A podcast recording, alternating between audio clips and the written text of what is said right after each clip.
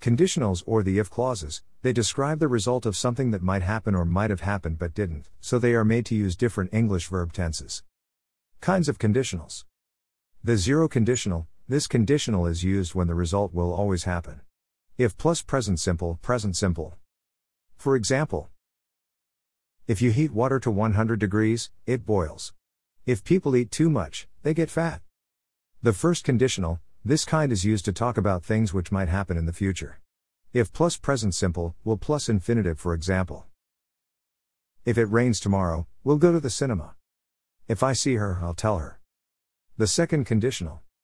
If plus past simple, would plus infinitive, this kind is used for two uses. One to talk about things in the future that are probably not going to be true. For example, if I won the lottery, I would buy a big house. Two to talk about something in the present which is impossible. Because it's not true. For example, if I had his number, I would call him.